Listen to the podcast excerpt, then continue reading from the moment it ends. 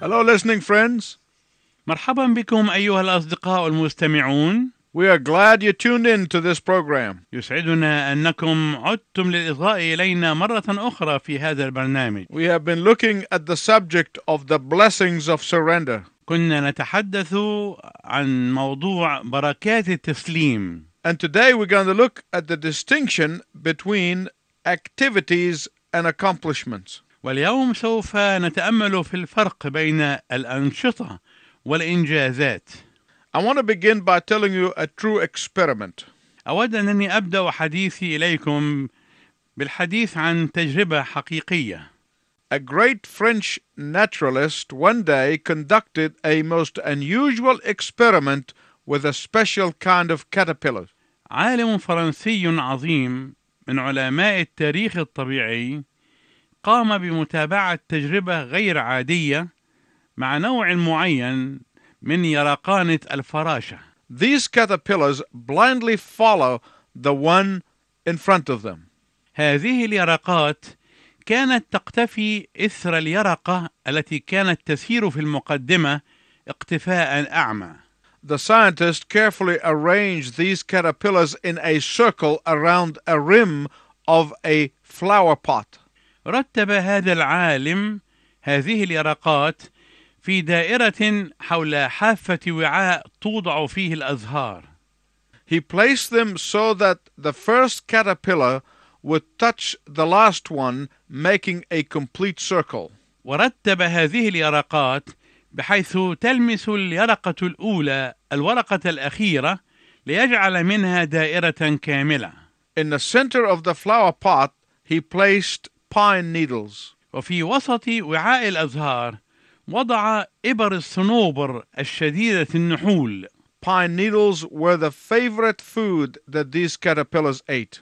وكانت إبر الصنوبر أو الأناناس هي الطعام المفضل الذي ألفت هذه اليرقات أكله Well, the caterpillars started around the circle flower pot. وبدأت هذه اليرقات تدور حول وعاء الأزهار Round and round they went, ظلت تدور وتدور hour after hour, ساعة بعد الأخرى day after day, يوما بعد الآخر night after night. ليلة بعد ليلة Around and around they went ظلت تدور وتدور حول نفسها for seven full days and seven full nights. لمدة سبعة أيام كاملة نهارا وليلا These caterpillars crawled around the flower pot. ظلت هذه اليرقات تزحف حول وعاء الأزهار Finally, they dropped dead of starvation and exhaustion. وأخيرا سقطت كلها ميتة من الجوع والإعياء They literally starved to death with an abundance of food less than six inches away. ماتت حرفيا من الجوع بالرغم من وفرة الطعام الذي كان على بعد ست بوصات فقط منها Why? لماذا؟ Because they confused activity with accomplishment. لأنها خلطت بين النشاط والإنجاز There are scores of religious people and churches today who are like these caterpillars. وهناك اليوم عشرات من الأشخاص والكنائس الذين يشبهون هذه اليرقات They make that same mistake of confusing activities and busyness with accomplishment and effectiveness. هم يعملون نفس الغلطة التي يخلطون فيها بين الأنشطة والأعمال من جانب والإنجاز والفعالية من جانب آخر In today's message, in our series of messages, The Blessings of Surrender, وفي رسالتنا اليوم من سلسلة رسائلنا بركات التسليم we are going to look at an example of an ineffective busy bee. سنتأمل مثال النحلة المشغولة ولكنها غير فعالة وغير مؤثرة We will look at an example of someone who lost his or her effectiveness. سنتأمل مثالا لشخص فقد تأثيره وفعاليته أو فقدت تأثيرها وفعاليتها We will look at an example of someone who has lost his or her ability for accomplishment. سنتأمل شخصا فقد قدرته أو فقدت قدرتها على الإنجاز Please turn with me to 2 Kings chapter 6 verses 1 to 7. تعال معي إلى سفر الملوك الثاني الأصحاح السادس من العدد الأول إلى العدد السابع. وقال بنو الأنبياء لأليشع هو ذا الموضع الذي نحن مقيمون فيه أمامك ضيق علينا. فلنذهب إلى الأردن ونأخذ من هناك كل واحد خشبة ونعمل لأنفسنا هناك موضعا لنقيم فيه. فقال اذهبوا. فقال واحد اقبل واذهب مع عبيدك. فقال إني أذهب. فانطلق معهم ولما وصلوا إلى الأردن قطعوا خشبا. وإذ كان واحد يقطع خشبة وقع الحديد في الماء. فصرخ وقال آه يا سيدي لأنه عارية. فقال رجل الله أين سقط؟ فأراه الموضع فقطع عودا وألقاه هناك فطفى الحديد فقال ارفعه لنفسك فمد يده وأخذه Elisha is now back in the college of prophets. الآن نرى أليشع مرة أخرى مع بني الأنبياء The college was growing and they were enlarging their number and they were expanding their facilities. كان بنو الأنبياء ينمون ويتكاثر عددهم وكانوا يحاولون أن يتوسعوا في إمكانياتهم So they needed a new building program. ولذلك احتاجوا إلى برنامج لمبنى جديد In verse 1, they said, This place where we meet is too small for us. وفي العدد الأول قالوا هذا الموضع الذي نحن مقيمون فيه ضيق علينا Elisha goes along with them and they begin their building project. وذهب أليشع معهم وبدأوا برنامج مبناهم In verse 5, trouble strikes. ولكن في العدد الخامس تحدث مشكلة When one of them was cutting down a tree, the iron axe head fell into the water. وإذ كان واحد منهم يقطع خشبة وقع الحديد أي رأس الفأس في الماء Oh, my master, he cried, it was borrowed. فصرخ وقال آه يا سيدي لأنه عارية The axe head represents the cutting edge of life. ورأس الفأس تمثل الحد القاطع للحياة The axe head represents a life that is being equipped and anointed with the Holy Spirit. رأس الفأس تمثل حياة أعدت ومسحت بالروح القدس This loss and recovery of the axe head is a picture of God's grace. خسارة رأس الفأس واستعادته هي صورة لنعمة الله It is a picture of God willing to restore the loss of our effectiveness and usefulness in the kingdom of God. إنها صورة الله الذي يريد أن يعيد لنا فعاليتنا المفقودة وفائدتنا المفقودة في ملكوت الله Have you lost your keen and sharp cutting edge? ترى هل فقدت حدك القاطع واليقظ والباتر Do you feel that you are spinning your wheels? هل تشعر بأنك تدير عجلاتك دورانا سريعا Do you feel that you have moved away from your effectiveness for God? هل تشعر بأنك ابتعدت كثيرا عن تأثيرك وفعاليتك في خدمة الله Do you feel that you have lost your usefulness for God to mere drifting in the Christian waters? هل تشعر بأنك لم تعد نافعا لله وأنك أصبحت فقط تنجرف في تيار المياه المسيحية Does your spirit feel like it has lost its zest? هل تشعر وكأن روحك قد فقدت حماسها More importantly, do you know the way back to recovery? والأهم من ذلك هل تعرف طريق العودة إلى الشفاء والانتعاش Do you know your way back to power with God? هل تعرف طريق العودة إلى القوة مع الله Do you know your way back to effectiveness? هل تعرف طريق العودة إلى الفعالية والتأثير If your answer is no, إذا كانت إجابتك بكلمة لا stay tuned to this message. It will show you the way back. فأرجو أن تظل منصتا إلى هذه الحلقة فإن هذه الرسالة ستدلك إلى طريق العودة Let's just break the message right here so that we can listen to this special song. دعنا نتوقف عن الاسترسال في هذه الرسالة دقيقة حتى نتأمل فيما تعنيه لنا هذه الترنيمة الجميلة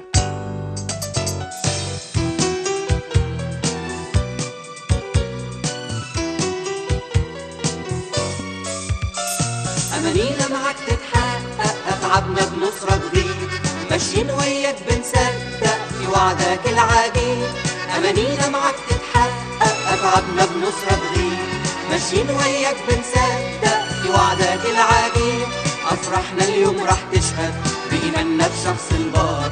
والروح جوانا يأكد قلبين أوجع ومرار. أفرحنا اليوم راح تشهد بإيماننا بشخص البار. والروح جوانا يأكد قلبين أوجع ومرار. وحياتنا مليها سلامك. سلطانك ويا كلامك. وأنين في القلب بيهرب. ومكانه بيجي حنانك. وحياتنا مليها سلامك. سلطانك ويا كلامك. وأنين في القلب بيهرب. ومكانه بيجي حنانك. ومكانه بيجي حنانك.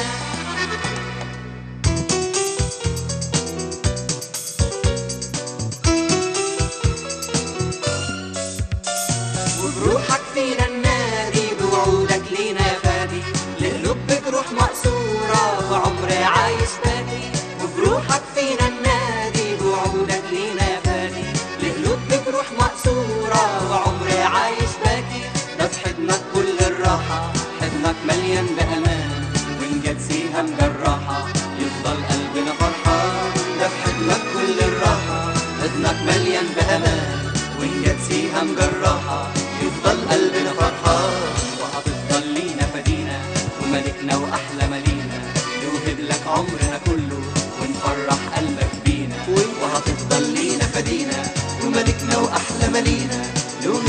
عمرنا كله ونفرح قلبك بينا ونفرح قلبك بينا Welcome back. مرحبا بكم مرة أخرى Wasn't that a great song? أولم تكن تلك الترنيمة رائعة بالفعل؟ The man who lost the axe head cried out and said, Oh, my master, it was borrowed. الرجل الذي فقد رأس الفأس الحديد صرخ قائلا آه يا سيدي لأنه عارية My listening friends, please listen carefully. أرجو أيها الأصدقاء الأعزاء أن تنصتوا إلي جيدا This lesson is one of the most difficult lessons to learn. هذا واحد من أصعب الدروس لتعلمها When we get busy doing things, عندما ننشغل بعمل أشياء we pride ourselves in the doing and in our accomplishments. فإننا ننسب لأنفسنا الفضل في أعمالنا وفي إنجازاتنا We forget that everything we have and everything we are, we owe to our Heavenly Father. نحن ننسى أن كل ما لدينا وكل ما نحن عليه أننا مدينون به لأبينا السماوي Listen to what James 1:17 said. اسمع ماذا قال الرسول يعقوب في الأصحاح الأول والعدد السابع عشر من رسالته that every good gift and every perfect gift is from above, كل عطية صالحة وكل موهبة تامة هي من فوق and comes down from the Father of light, with whom there is no variation or shadow of turning. نازلة من عند أبي الأنوار الذي ليس عنده تغيير ولا ظل دوران Oh, my master, he cried, it was borrowed. صرخ الرجل قائلا آه يا سيدي لأنه عارية Whether you have uh, very little money or great riches, سواء أكان لديك مال قليل أو ثروة عظيمة your money is all borrowed. فإن كل مالك هو عارية Whether you have excellent health or body that is racked with pain, سواء كانت صحتك ممتازة أو كان جسدك معذبا بالألم your body is borrowed. فإن جسدك عارية Whether you live in a hut or in a mansion, سواء كنت تعيش في كوخ أو في قصر your house is borrowed. فإن بيتك عارية Whether you have all the academic degrees in the world or never finish school, سواء كنت حاصلا على كل الدرجات العلمية في العالم أو لم تكمل تعليمك في أي مدرسة أبدا Your education is borrowed. فإن علمك عارية Whether you are a director in a company or you work on the factory floor. سواء كنت مديرا في شركة أو كنت تعمل في أدنى درجات العمل في مصنع Your work is borrowed. فإن عملك عارية Our very life is borrowed. حياتنا نفسها عارية Our very breath is borrowed. أنفاسنا ذاتها عارية Our very time is borrowed. وقتنا ذاته عارية Oh, my master, he cried out, it is borrowed. صرخ قائلا آه يا سيدي إنه عارية The source of our trouble begins when we think that we are the owners.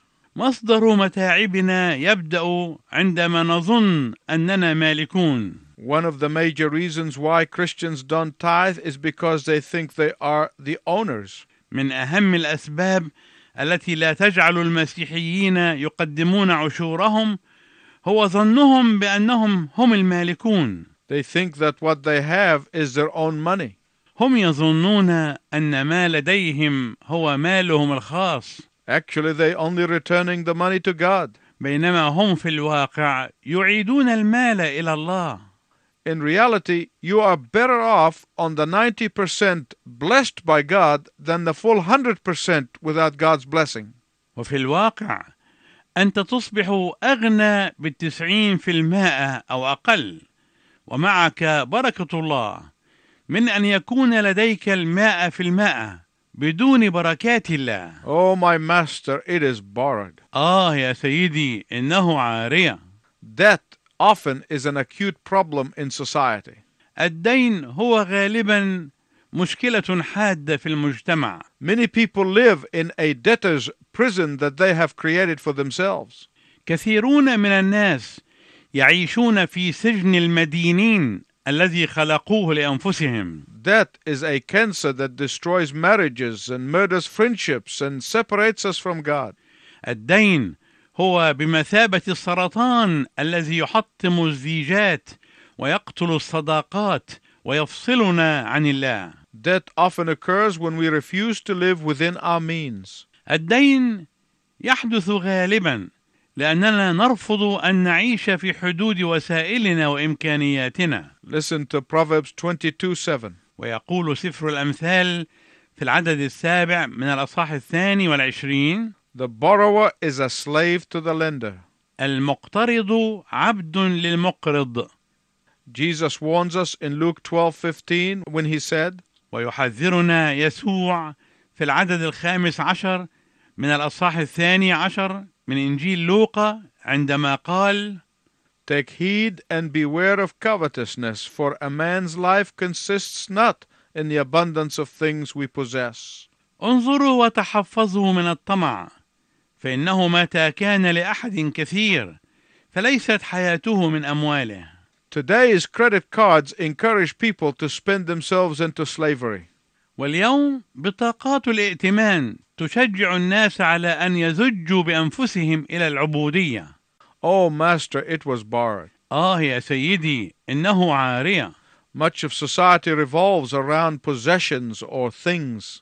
معظم مجتمعاتنا تدور حول الممتلكات أو الأشياء We buy things for different rooms in the house. فنحن نشتري أشياء لغرفنا المختلفة في بيوتنا And the Apostle Paul said, I consider all things as loss. وقال الرسول بولس أعتبر كل الأشياء نفاية Don't ever forget that your very breath is borrowed from God. لا تنسى أبدا أن مجرد أنفاسك عارية من الله And after you are buried, the only thing that you will have in that box with you is you. وبعد أن تدفن فإن الشيء الوحيد الذي سيبقى معك في الصندوق هو أنت. None of the things that you have accumulated will be following you into that box. لن يتبعك في هذا الصندوق شيء من الأشياء التي تكون قد كومتها في حياتك. We need to remember what Jesus told us. نحن نحتاج أن نتذكر ما يقوله يسوع لنا. that you seek first the kingdom of God and his righteousness, and all these things shall be added unto you. اطلبوا أولا ملكوت الله وبره وهذه كلها تزاد لكم Alas, my master, it was borrowed, said the man to Elisha. قال الرجل لأليشع آه يا سيدي إنه عارية The desperate cry of this man indicates that he was under obligation. وكانت هذه الصرخة اليائسة لهذا الرجل تبين أنه كان تحت التزام Indeed, he was not only responsible for the task, وفي الحقيقة لم يكن هو مسؤولا فقط عن عمله but he was accountable for the supplied tools. بل كان أيضا مسؤولا عن الأدوات المستخدمة There's a second lesson here that we must learn. ويوجد درس ثان هنا يلزم أن نتعلمه The Spirit of God teaches us that it is possible to lose our cutting edge. روح الله يعلمنا أنه يمكن أن نفقد حدنا القاطع الباتر It is possible to lose our usefulness. ويمكن أن نفقد فائدتنا ونفعنا It is possible to lose our power for service. ويمكن أن نفقد قوتنا للخدمة And it can happen when you are still going through the motion of doing the work. وقد يحدث هذا بينما أنت لا تزال في حركة العمل And that is why I want you to tune in the next time and I will tell you more about losing your usefulness. ولذلك أرجو أنك تصغي إلينا في المرة القادمة وسأخبرك أكثر عن كيف تفقد تأثيرك النافع والمفيد My listening friends, in the next broadcast, I will tell you how to regain the power through surrender. أيها الأصدقاء المستمعون في حلقتنا القادمة سأخبركم كيف يمكن أن تستعيدوا تلك القوة خلال التسليم Until then, I wish you God's richest blessing. وإلى أن نلتقي معا في المرة القادمة أرجو لكم بركات الله الوفيرة